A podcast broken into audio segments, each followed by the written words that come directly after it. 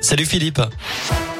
Salut Cyril, salut à tous et on commence avec euh, le trafic. Il y a toujours des difficultés au passage du tunnel sous Fourvière en direction de Marseille où un accident est signalé juste après la porte du Valvert. Soyez très prudents dans ce secteur avec un bouchon euh, d'un kilomètre en ce moment. Partout ailleurs pour l'instant ça circule bien et puis je vous rappelle que d'importants travaux vont commencer aujourd'hui et jusqu'à lundi. Le tunnel de Fourvière justement et la 7 à hauteur de Pierre-Bénite vont devoir être coupés. Plus de détails sur radioscoop.com. À la une, bon plan pour les oubliés de l'indemnité inflation. Un site internet vient d'être mis en place aujourd'hui pour tous ceux qui n'ont pas touché les 100 euros de l'État alors qu'ils y ont droit. Ça concernerait des dizaines de milliers de personnes selon le gouvernement. Lancé en octobre, cette prime concerne tous ceux dont les revenus sont inférieurs à 2000 euros par mois. Pour la réclamer, rendez-vous sur mesdroitssociaux.gouv.fr. Dans l'actu à Lyon, le nombre de cas de Covid qui augmente dans les écoles, c'est vrai en France et notamment dans notre région. Plus 58% en une semaine dans l'Académie de Lyon qui regroupe les départements de l'Ain, de la Loire et du Rhône.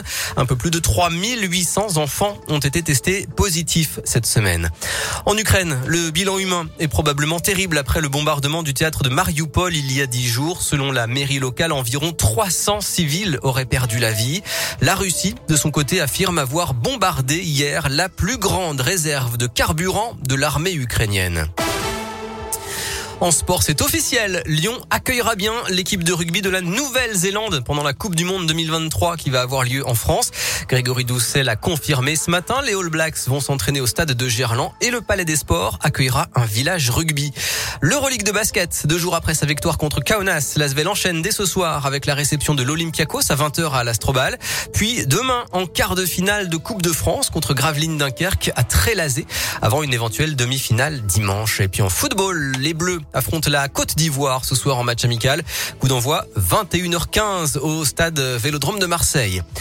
C'est parti pour le SIDAction. Trois jours de collecte et de mobilisation pour lutter contre le VIH. Vous pouvez faire vos dons dès maintenant au 110 par téléphone ou bien sur sidaction.org.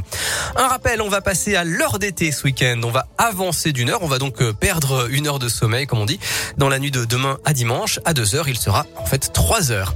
Et puis, si vous n'avez pas froid aux yeux, ni ailleurs d'ailleurs, soirée très spéciale à la sucrière. L'expo Hyper Réalisme ouvre ses portes aux, visiteurs tout nus. Soirée naturiste. Il y a trois créneaux à 18h30, 19h15 et 20h et ça coûte 13 euros. La météo pour terminer, il fait chaud, non? Un week-end de printemps ensoleillé, grand beau temps avec des maxis très douces. Cet après-midi, il fait 19 degrés à Lyon. Ce sera le même programme d'ailleurs, hyper agréable. Hein, demain, dimanche et lundi. Possible retour de la grisaille à partir de mardi. À plus. Bon après